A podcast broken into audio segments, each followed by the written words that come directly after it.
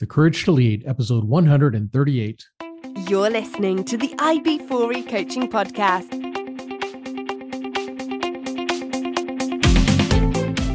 Brought to you by IB4E Coaching, business coaching for executives, entrepreneurs, and small business professionals. Learn more at ib4e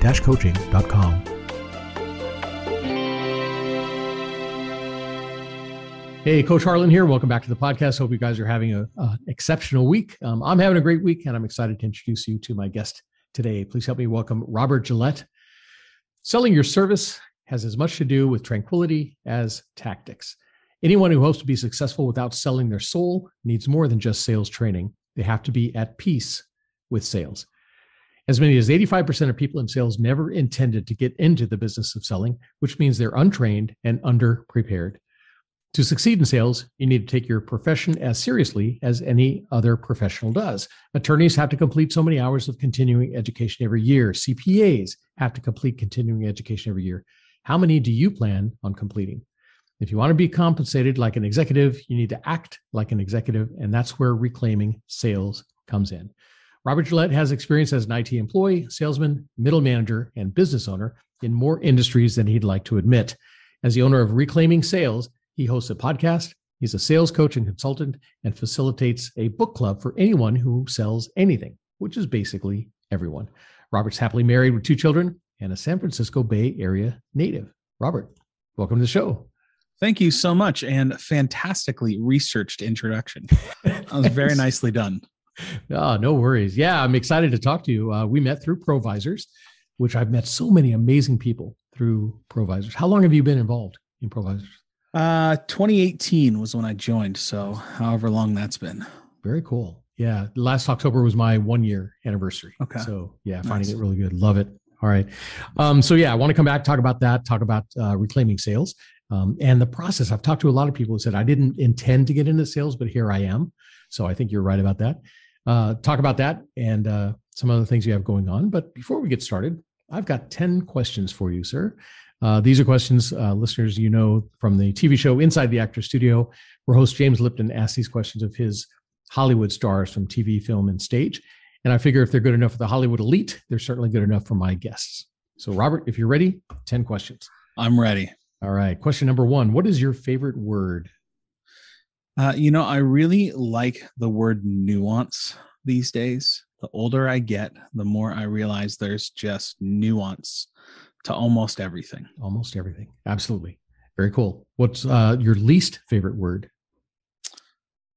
Uh, oddly enough, yes is probably my least favorite word these days. I just finished reading a book called Never Split the Difference, mm-hmm. where it's a negotiation book. And uh, yes is just a word we use all the time when we don't mean it. He says there's like three kinds of yes. There's yes, I'll buy from you. Yes, I want to learn more. And yes, I just want this meeting to be over. And if I say no, I think you won't let me go. Okay. And I just feel like yes is just, we need like three or five words for yes. Absolutely. Very cool. All right. Uh, question three What turns you on? Uh, gosh, um, I really love as an individual, I just love aha moments um, if I could, if I if my job could be to stand up in front of a group of people and and have a discussion or lead a discussion about a very controversial topic and have half the group go, "Oh, I get it." Halfway through, that would just be the best job in the world. Awesome. Um, what turns you off? Hmm. Gosh, there's a it's an old old Hebrew proverb that says something along the lines. I'm going to mess it up, but something along the lines of like, "A fool despises teaching." Hmm. And I just I really struggle to understand the actively disengaged with learning. Yeah. You know, people that just intentionally don't want to learn. That drives me a little bit nuts. Exactly. Very cool. All right. What sound or noise do you love? My kids laughing. Good job. What sound or noise do you hate? My kids doing most other things. No, um, I was cursed. My dad used to joke that I had a, a disorder called um, uh, volume modulation disorder, where I just I'm so loud, and I definitely my kids inherited that. They'll just be regular talking at like a hundred decibels, and you're like, oh my gosh. Yeah. So yeah. All right. Question seven What is your favorite curse word? Uh, you know what? One of my favorite curse words is the word moron, believe it or not. Okay. Uh, I just, I, I learned at an early age that, or someone taught me when I was young that people swear when they can't think of anything better to say. Yeah. And while I certainly do drop one in for emphasis once in a while, I remember I was in a fight with a kid in high school and he was just swearing at me. And I just like, what are you, some kind of moron? And it just was better than any F bomb he was dropping. So Exactly. Good job. All right. Question eight What profession other than your own would you like to attempt? would I like to attempt? So that's tough. Uh, I, I can tell you uh, the the profession that I always that I probably missed my calling in life, believe it or not, was lawyer. Okay. I've been told I would have made a good lawyer, but when I was a kid, there were only two kinds of lawyers: the kind that put criminals in jail and the kinds that kept them out. And uh, if I had known that a lawyer can be more like a mediator at times, I probably would have really enjoyed that. Awesome.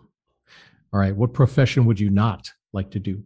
Oh gosh, my wife is a she's a hydrogeologist. So there's a licensed geologist in California. You have to like have five years experience and uh, pass the equivalent of a bar. It's like three tests over three years. It's Wow.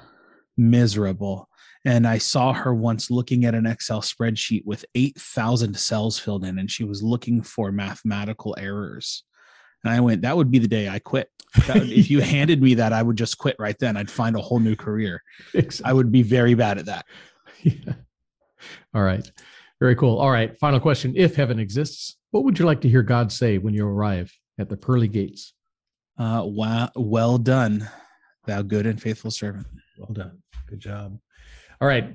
Robert, we're going to come back, talk about how you got your start, talk about uh, reclaiming sales, and what that process kind of looks like, how you help companies and everything like that. All right.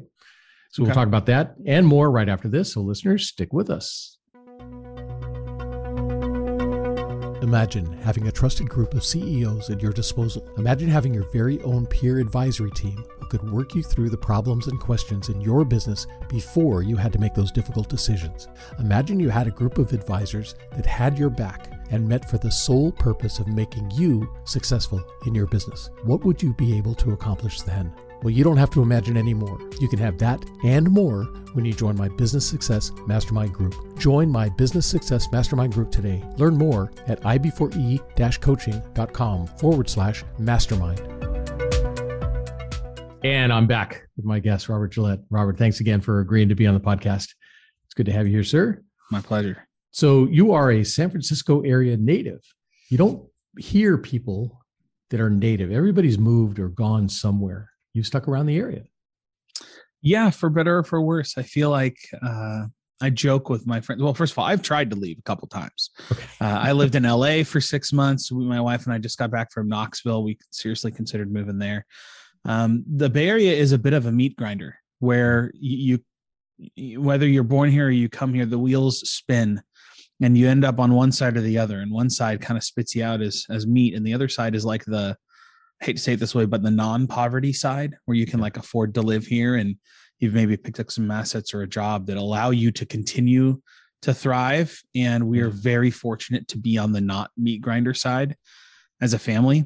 And so it almost it almost traps you here a little bit Yeah. until you're ready to retire. Yeah, because it's crazy expensive up there. My niece and nephew had a place in San Jose, and it was like thirty two hundred a month for a little one bedroom, tiny one bedroom apartment or something like that. It's crazy.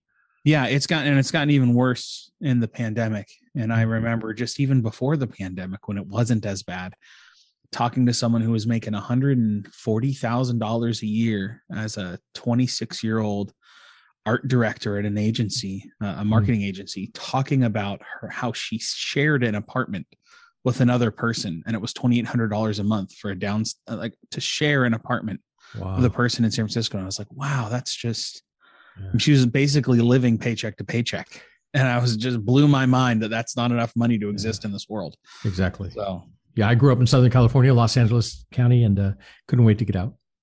So I am I am happy in Atlanta. Well, partially in Atlanta. My wife and I are now roamers. So we're traveling the country. So yeah, it's very uh, popular uh, with the millennials. So you're doing it electively. The millennials absolutely. who can't afford a house just do it because they have no other choice. Yeah. So definitely. So how did you get your start? Tell me, tell me the early days, your college and everything like that. Where'd you go? So I actually dropped out of college after my at the very beginning of my second year. Um, okay. There was uh you know, I just a combination of um not fully understanding really what it would take and then also just some financial stuff hit my my father's family. So my family pretty hard but i say his family because it was kind of his money that, that got blown up in the in the 2001 crash. And mm. so i unexpectedly had to drop out of college. I wasn't poor enough to get really help. And uh, we you know it was just weird. And student loans weren't as easy to get as they are these days. And so i ended up leaving college to regroup for a year and then i just ended up making so much money i didn't go back. But I started off mainly as a project manager in construction. Okay. And did that for a handful of years. And then in 2010, you know, I ended up losing my job there as a result of the the second crash of my lifetime. It's interesting as a as a as a late as an older millennial, I've had several once in a lifetime events hit, yeah. you know. Uh, so there was the 2001 crash that killed college for me. The 2010 crash killed the housing market oddly enough, I also got married right in 2008 and bought a house. So now I have a house that's upside down and all this crazy stuff. It was it was just a, a strange time, but that turned out to actually be a real blessing for us. Yeah. Uh, so and then I owned photography businesses. I was an IT guy. I owned a retail store. I just did a, a bunch of different things, yeah. and it wasn't until 2000, I think 15, where I really found my calling in life which was sales. Nice. And I ran from my whole life. Grandpa yeah. was in sales, dad was in sales. I promised myself I'd never do it. Okay. And then I met a man named Mike Chaput, was the CEO of Insight. He convinced me to go into sales kind of full time, hmm. take it seriously as a career. And man, it was just my calling. Yeah. So what is it about sales? Because I'm I'm the same way as, as you said, try to stay away from it. I knew people who were in sales. It just always seemed a little shady, a little I don't know exactly. I think smarmy is the word I've come to think of it. That's smarmy is the yeah. it gives us a feeling that we can yeah. identify with, but it doesn't really know it's not used often enough to really attach it to anything. We should use that. Yeah, more, smarmy. That's yeah. that's what I'm stealing it for. Smarmy. Okay. Uh, so I totally identify. Yeah. Yeah. You know, what is it about sales that that makes people feel that way though?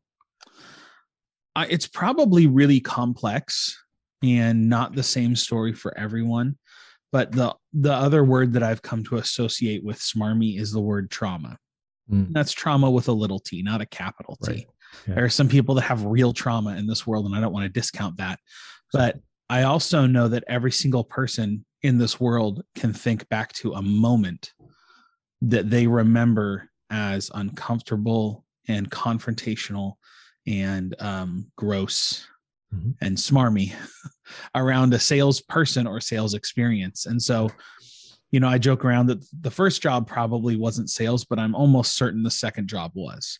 You know, we've been, it's been a part of our society since as long as there was something someone wanted.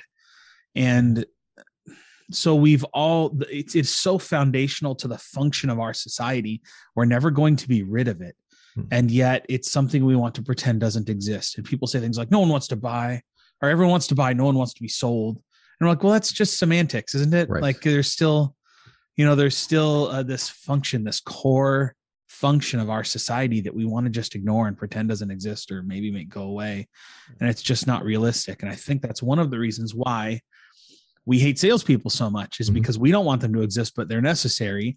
And so they don't take their job seriously and we don't take them seriously. And I think this is summed up. And I, I've literally sat in rooms with colleagues where we're at lunch and someone will be talking about the horrible soulless salesperson that cold called them yeah. and i'm just in the corner eating my salad going well i called 60 people this morning before lunch so i guess that's me and yeah. uh, they would never say that about me right. but they definitely would say that about the person that cold called them yeah so it's a very strange relationship and you, yeah i think everybody like I said has that story um, used car salesman is, is one of the big ones that everybody talks about oh my wife when she was going to get a car the guy took her keys to test drive the car she was trading in and refused to give her keys back to her so until evil. she signed the contract stuff. That, that kind of stuff. Those are the stories that you oh, hear, oh, and everybody bases everyone, everybody's experience on that. But we're, we're all involved in sales. We sell every day. I sell going out to dinner to my wife. I sell the idea,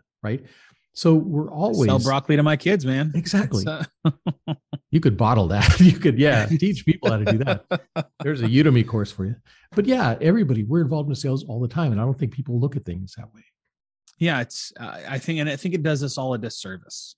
One of the things that I'm trying to combat right now is that even in professional circleizers, people that have been doing it for 20, 30 years, you know, their profession I'll say th- I have this whole talk that I do for 15 minutes that's called You're in Sales, I'm Sorry. And I lay out three different disruptive ideas. The first one being that if you're in Provisors, you're in sales.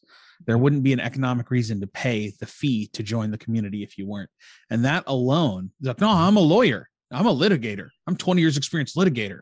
You know, I'm like, yeah, that's great. but you're also in sales. And they say, No, I'm an advisor. I help people. Okay, yeah. But at some point you ask them for money, right? Okay, well, then you're in sales. And if you can't reconcile that as a person and a professional, you're never going to be able to do it well. Yeah. So is that how you help companies? Is help them understand that sales is not just that that little cubby hole over here where the guy's making the cold calls. Sales is everything you do in your business. Yeah, so I think it's a part of what I do. Uh, it's it's definitely. I mean, my real day job is coaching MSPs. I call myself um, the owner cloner. My job okay. is to take owners of businesses that you know they have a business, a sustainable model, they can sell, they're profitable, but they've hit this growth cap, usually between you know realistically three and six million, maybe as much as eight million, where they they just can't grow anymore because the owner can only do so much. They've tried to hire salespeople in the past and it hasn't worked out and I create the conditions for a salesperson to be hired and be successful. I help them recruit that salesperson. I help grow them and mature them and then release them into the job and get the owner off their back so they can be successful. That's what I do in my day job. And certainly a part of that is the sales, kind of this idea of sales reframing. Yeah. Um, but what I really what I do outside of my day job is I have this book club and I'm I'm just trying to, I have a podcast and I'm going to be releasing some courses in 2023. And nice. I'm really just trying to, my big, hairy, audacious goal is that my grandchildren would be able to go to college and get a degree in sales. And that would be super normal. Like wow. say, oh, he did accounting, he did communications, she went into sales. And it's just like no one's weird about it. Because if we can reframe, if we can quote reclaim mm-hmm. the sales profession as something honorable, something that uh, people don't do because they failed at everything else they tried, that they don't do it just because they want to steal from people. If we can reclaim that as something honorable, then we can start to build a different language around it. And maybe we can uh, start to separate the bad ones from the good ones. And then there's not really an incentive to be a bad one anymore. Right.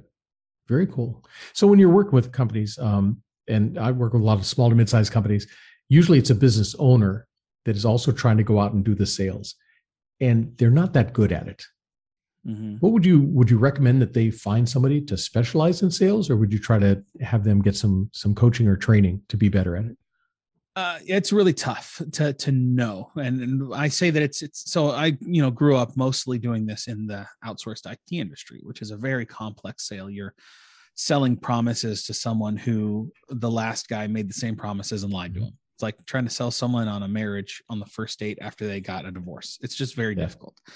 And it requires you to have a, a very good understanding of people and the sales process. And so, people that are business owners that find themselves successful, they're usually what I call alpha techs. So they're people that did it at a high level in mm-hmm. terms of the service. And then they looked around one day and said, I could probably make more money if I do this by myself. So then they did that and they fell face forward into enough clients that they had to build a business to one or three million and they're generally a smart person and so they figured that out. But when it comes to teaching someone else to do that they can't separate their success from best practices. Mm-hmm. And so you know again mike chapin that guy that i love he's he'll readily admit that you take a qualified prospect and put him in the room for two hours he'll sell him. He has no idea how but he does. He just he is Mike Chapin in the room for two hours and then they buy from him.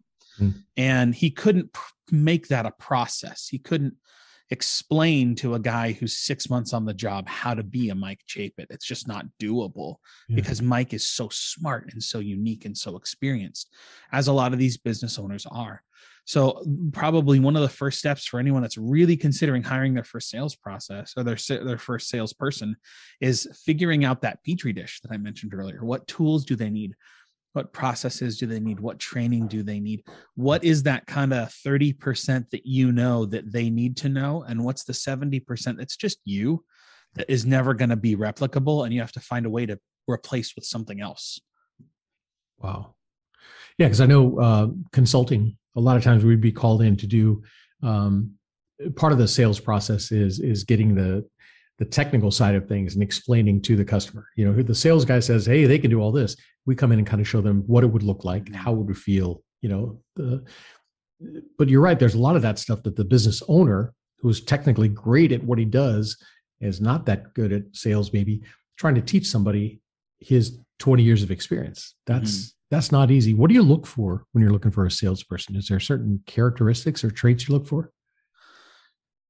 uh, yes and no. Uh, a big part of so there's the things that that a salesperson has to have that are like you know uh, pass fail for me, and then there's the things that like the owner needs to see to be able to trust and work with this person. Okay. So uh, for me personally, uh, one of the things that I, I learned from a mentor of mine, Dave Saygraves, is what you have to do is just if you can get a sales guy in a room you know, I say guy, but this works for women too. It's not just a guy thing. I'm just pardon my gender uh, normative speak, but uh, if you can get a salesperson in a room for like two to three hours, they just cannot fake it for that long.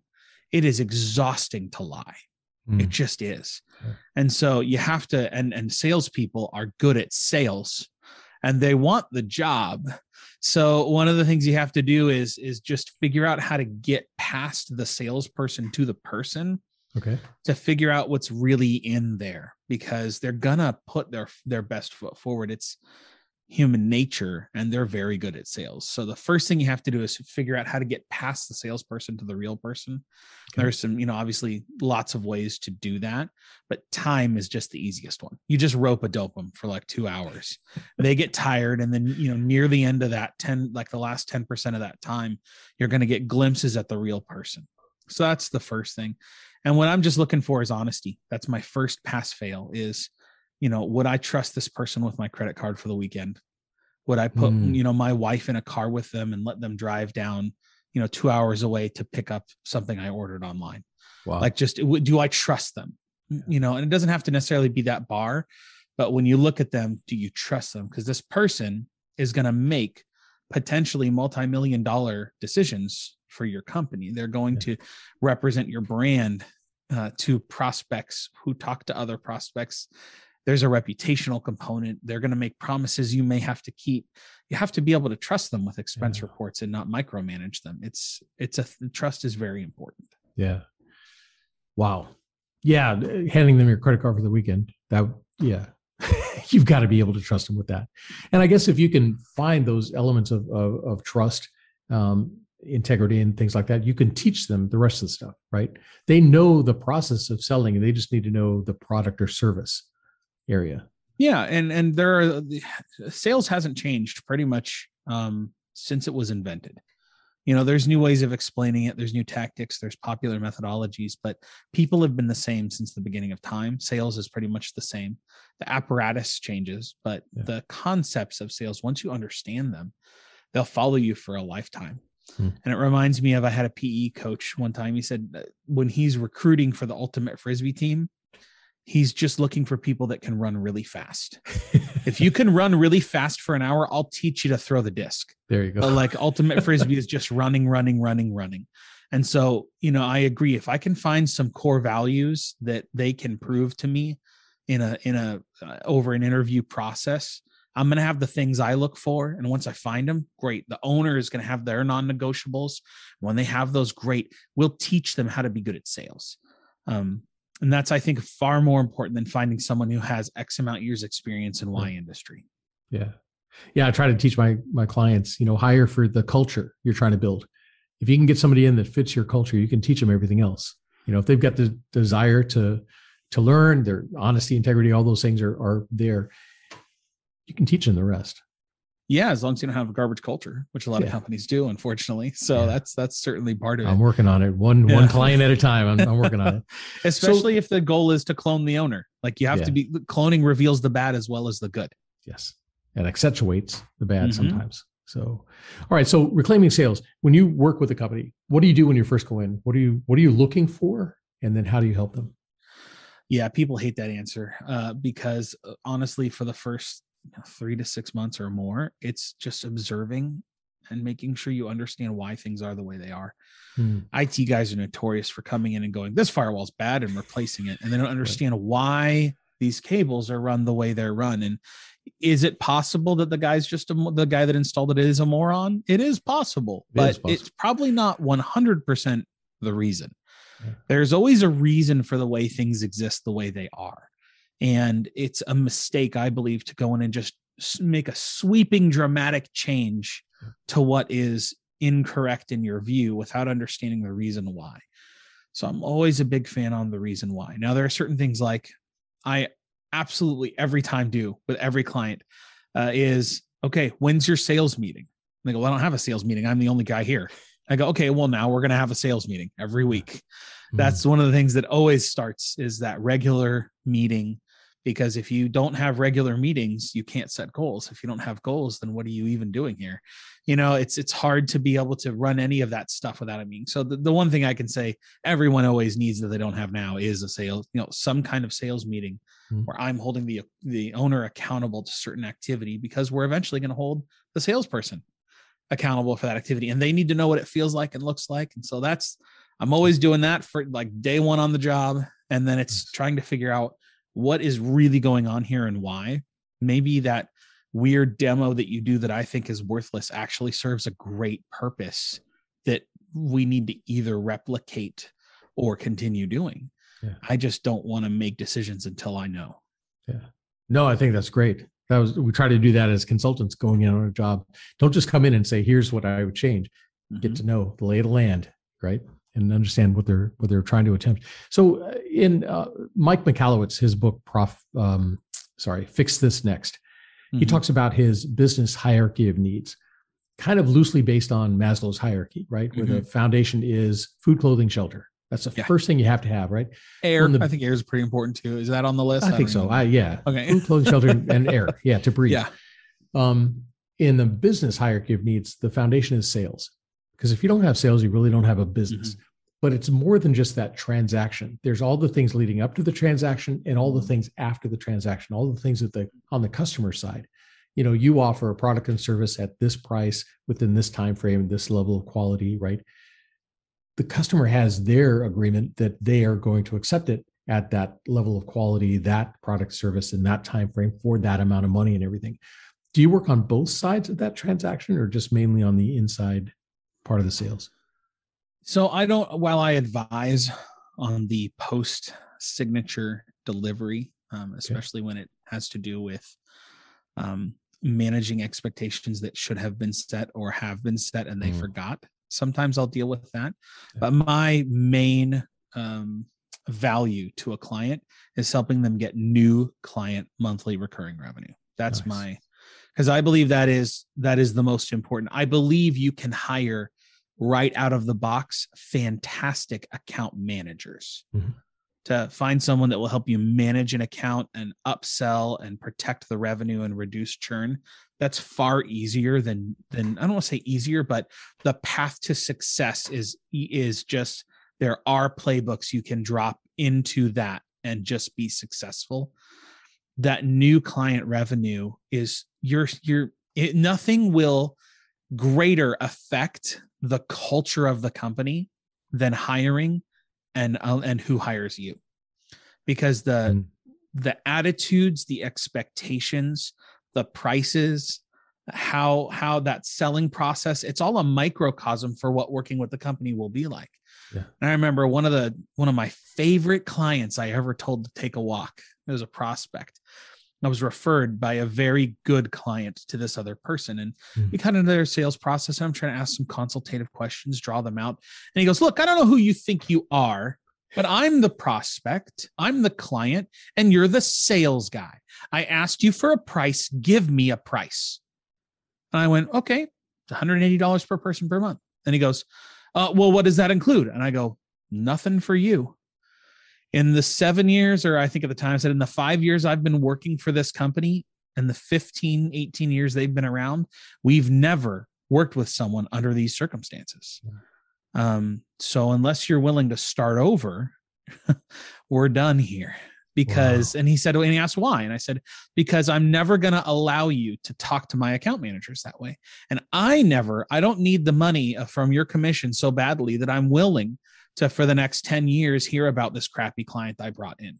Yeah because not only would I be setting them up to talk to my account managers that way, the profitability of the account would be terrible because every time we propose something, they're going to want to negotiate.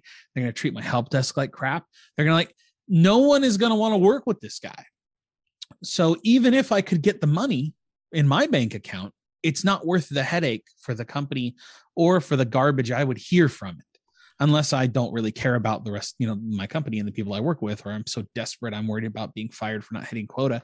Those are different concerns. But when I'm in my best state, I'm thinking about what this will be like for everyone I work with. Because I don't want to be the guy that brings in dirty deals. I want to be the guy that brings them in clean. And so it's more than just is the dollars and cents there. You're defining the culture of your very company. You're defining the experience of working with your company for other people. And that's one of the reasons why the owners tend to be very good at this and the salespeople struggle because the owner is seeing it through the lens of the long view. Yeah. They're looking at their long term profitability of an asset they're building the salesperson has to sell X by Y or they're fired. Yeah. Wow. That's a great point. Very cool. All right. So this podcast is called The Courage to Lead. We talk about different types of courage, um, intellectual courage we talked about earlier, having that the courage to set aside long held beliefs or knowledge to make room for new knowledge because there's always new stuff coming up. Um, empathetic courage, social courage. Um, and I love to ask, where did you find the courage to step away from the nine to five job to kind of start mm. your own business? Where'd that come from? It came from. So I'm a big fan of managing your risk in general. You know, okay. I'm not the kind of guy that's going to put all my money in the stock of one company. So it came from a couple different places. It came from very the, the very first thing is just having having the resources. So one of the number one reasons why salespeople fail is because they're just so gosh darn hungry. Mm. Because they they'll go close a deal and earn a big check and go blow it on booze and cars and or they'll buy too big a house or whatever and they're living too on the edge and uh, as a salesperson, I just went, you know what? I, you know, what would make me really happy is to have like a year of expenditures in an account somewhere. It can be in a brokerage account or savings, can not have to be, you know, cash under the mattress. But early in my career, I was like, I got to have, you know, first it was three, then it was six. Then mm-hmm. when I got better, it was 12. And it's just, you, you have a lot of confidence to make risky moves when there's a big mattress to land on. Yeah you know, or a big net to catch you. That's the first thing. The second thing is I have an incredibly supportive wife who, uh, man, if you don't have one of those, you got to go get one. Uh, it's Amen. just, yep. she uh, not only has supported me emotionally, uh, but, you know, one of the big steps of this was if you're going to stop working 60 hours a week, you know, or if you were going to move, did you want to keep doing it 60 hours a week? Because that's what it takes to earn, you know, 200 grand in the Bay Area is yeah. to work like 50, 60 hours a week. And, you know, do you want to keep doing that? And the answer was not really. I'm kind of burnt out. I would like to slow roll this. I would like to be able to take clients that are the right fit, not just the ones I'm referred to. And so she agreed to go back to work um, 32 hours a week. And I'm doing this really 20 or 30 hours a week and helping out with uh, the parenting a lot more than I used to. Yeah. So it's created a little more balance in our life. I don't have to rush so much to try and get those clients or we're going to lose our house. Yeah. Uh, so that's really great. And then the third one is I'm just, I'm a man of faith. I've been brand loyal to Jesus for, for a lot of my life. And if you have a higher power you believe in, whoever they are, if you truly believe in them, um, it means you in your darkest moments you're never alone. Yeah. You know and that's i'm not saying you have to have that it's not the only way to do it but gosh if you can find a way it's very useful. Absolutely. No 100% um what type of courage do you think is important then for entrepreneurs just starting off? I heard you ask this question as I was doing my research on being on the show, and uh, I was like, "Well, uh, can I have a comprehensive list of all the types of courage? That would be helpful." Mm. Um, but I don't know if that's if you have that. Do you want to go over that? yeah. I don't have a comprehensive list. Yeah. So uh, one of the things that I is important in all kinds of sales. Well, first of all, to do the, what I did is a, is a pretty small leap. One, I done it myself. I've been through. I was through the process. Then I did the process. And quite frankly, the hardest thing about starting your own business is the sales. And I kind of have that figured out. So that wasn't as scary as it would be if I was starting a restaurant or construction company or, you know, something else that out maybe, of your element, right? Yeah, out of my element or didn't rely so heavily on my skill set for success. So, uh, but when I'm thinking about any person just trying to be successful in sales, which sales is kind of like starting your own business, it's mm-hmm. like entrepreneurship light you know? Uh, you're commissioned heavily you don't get paid per hour nearly what you're worth. And yeah. so there is an, an entrepreneurial element to it. Belief whatever you want to label that as belief in yourself belief in your necessity to society belief in what you sell you know belief in your own skill sets everyone is going to require a different amount of belief but i have this thing called the sniff test that i just i don't i didn't invent it it's just the way i explain it which is when you walk into a sales meeting, at some point, the client's going to look you in the eye and they're going to ask their version of, Should I buy from you? Is this a good deal? Am I making a mistake? They're going to ask their version of that, whatever that is. It's going to be very near the end of the sales process. And if you cannot look them in the eye and at the core of your being go, Yeah, you should, then something will be off. Mm. You know, people buy with emotion and they justify with logic. Dale Carnegie, I think, said that. Okay. The the challenge is, is that if we cannot be truly at peace with our role in sales and our ability to do it and what we sell and that whole algorithm, it has to balance on the positive. And if it doesn't, when you look him in the eye and say, Oh, yes, you should, it's not going to smell right. Yeah. And they're not going to buy from you because their gut is turning mm. and they may not even know why they won't buy from you and you may never even know that that's what they're smelling but something just doesn't smell right and they're not going to make the gut decision and that requires you have to have the courage to believe in yourself you have to have the courage to believe in your process and what you sell and there's that complex algorithm of belief you have to have the courage to believe yeah. or you're just not going to do well wow and so you talked earlier about you know cold calls, 60 cold calls this morning. That's scary for some people. That, you know, is that what it is? Is it the mindset that they don't believe in themselves enough to make those calls in the companies? Because I, I know whenever I start making calls, I start thinking, man, I'm disturbing these people. I'm interrupting their day. Mm-hmm. You have to know that what you're calling with is worth it to them. This is valuable to them and they need to know about it. Uh, yeah, that's certainly part of it. And, but I mean, you don't know uh, it's actually, I would even take it a step further than that. I know for a fact 80, 90% of the people I call, it's not what they need and they shouldn't buy it. Hmm. But how else am I going to know that? How else are they going to know that? And is it really fair to the one that desperately needs what I want and has no other way to find me to be so afraid of my, um, I mean, realistically, getting a cold call from a really nice person is actually kind of a fun experience. like, I mean, I don't know if you've one of my favorite things when I used to cold call, my goal was to do, to do three things break the pattern, learn a piece of information, make them laugh. If I could do all three of those things, one of my favorite questions to ask, I would just, when the phone, I, would try and qualify, try and get some information, a name, an email, a phone number, a employee count. And then I'd say, and I'm just, I'm curious uh, on a scale of one to 10, am I the worst cold call you've had today or the least? right. Hey, are you a are you a salad dressing person? Or are you that garbage oil and vinaigrette? You know, like you just say something to be a human to this person.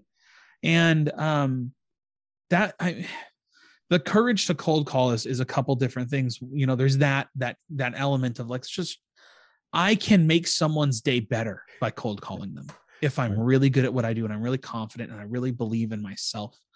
Because I understand getting a cold call, even a bad cold call, isn't that big a deal. Yeah. Like it really won't mess up your day for more than a few minutes. It's Yeah. really not that big a deal. But the other part of it is I can be an ambassador for the things I believe in. Uh, another great cold cold call I had because I don't do much of it anymore, but I make all my clients usually, unless they can convince me not to, I make them do some cold calling because it's just this microcosm of the entire sales process. Yeah. Okay. I remember calling a person and he's like, You, you know, you soulless, horrible person. If I could drive over and shoot you in the face, I'd do it, or something Yeah. hyperbolic like that. And he hung up the phone. And I called him right back immediately. And he picked up the phone and he just started swearing at me. And as soon as I got a breath and I said, Hey, Dave, are you okay? He's like, Excuse me? I said, I do this a lot, you know, and no, no one's ever really happy to hear from me, but I've never quite had a response like this. Are you doing all right? Can I send you like a cup of coffee or a donut or something, man? You seem to be having a tough day. And we ended up talking for almost 15 minutes Wow. just about yeah he had had a really tough day a really bad streak uh, i encouraged him. I ended up i did send him a cup of coffee. Um, and uh, guess what? I felt more like a human when i was done. Yeah. that really wasn't for him. That was for me. Yeah. and it just cleaned up some some funky feelings i had. And i think the courage to just be a person Yeah. to just be a real person not an auto dialer looking for dollars. You can cold call as a real person and improve people's lives if you Yep. just do it well and you get out of your own head and you have belief in yourself and what you do Absolutely. Yeah. And when they say no or I'm not interested, it's not you they're rejecting. It's the idea. It's, it's at the moment. You could call them back in two weeks and they'll be slobbering all over themselves, Not wanting to buy. You know? man you call back in 90 minutes Yeah. i can't tell a guy's come to my office before and been like gosh this guy was so mean to me and i just feel terrible i'm like okay send you know, hey siri remind me 75 minutes you know uh and and the and it will go off and i'll oh she's actually talking to me. Sorry siri. Um and uh and you'll go and uh, the, my watch would go off and i'd go over to his desk and I'd be like let's call him back. And he would call back and not even remember that my guy had called him 90 minutes ago. Yeah. and because he wasn't a human he didn't actually break through the human barrier. So uh, the impact we make as salespeople can both be hugely traumatic, hugely beneficial, but it also can be completely insignificant. And it's just nice to know where we are in the in the in the stream sometimes. Very cool. So do you have people working for you? who are claiming sales? Uh, not right now. Right now, I am a solopreneur, but I did. Uh, I was a leader on a team when I worked at Insight. Um, and you know, I've I have other clients where basically there's multiple people that are trying to figure out how to do this. And so, and I always I love hiring salespeople by the two. Um, it creates a great if you can afford it. yeah. It creates a great competitive There you go. environment where they can uh, have objective metrics they're kind of challenging each other on Nice.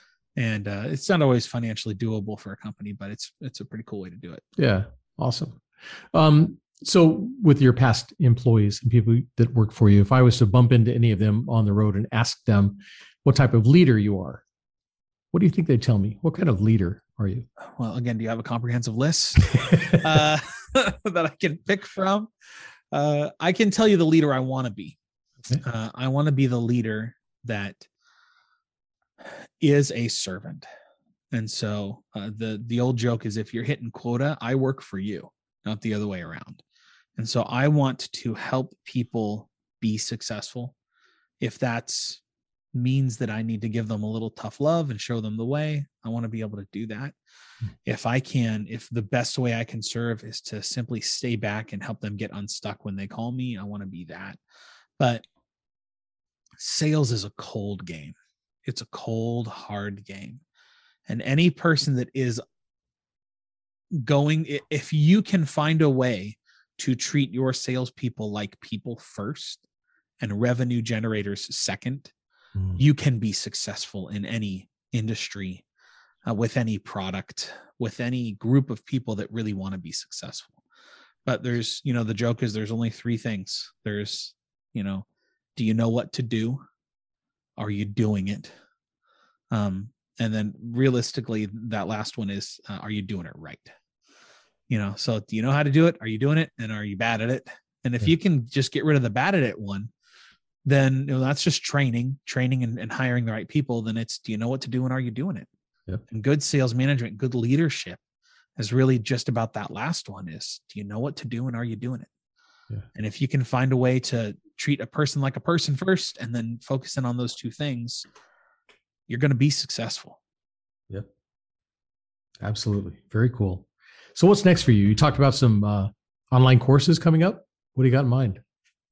Uh, the easy one, well, lowest hanging fruit, but it's not easy. I spent the last six years building a referral network that generated 100 referrals a year uh, for an MSP that allowed me to, you know, basically have 50 ish qualified prospects every year. Wow. And um, that process took me years to put together. And because I am who I am, it's highly teachable and it Nice. is it's highly transferable it's systemized it's easy to understand and i'm just going through the process right now with a couple clients that i brought in for free and i'm just teaching them that process in exchange for the ability to take those recordings and and turn them into a course of some Very kind. so that's the first thing is just how do you build a network from scratch that Mhm. produces and that's how do you spot them how do you you know once you know who they are and you can tell the good ones from the bad ones how do you nurture them how do you activate them how do you reward them you know it's all kind of that that process Very cool. so see me q 20 q1 2023 and it should be ready okay. There you go. Absolutely.